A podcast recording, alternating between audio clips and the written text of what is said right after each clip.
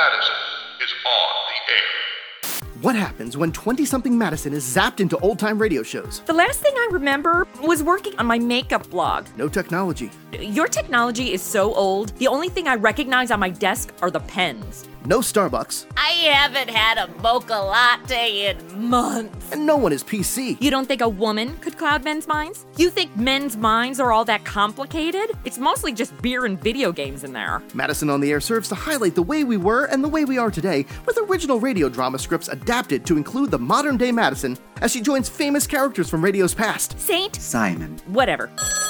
Madison Standish. Give me that phone.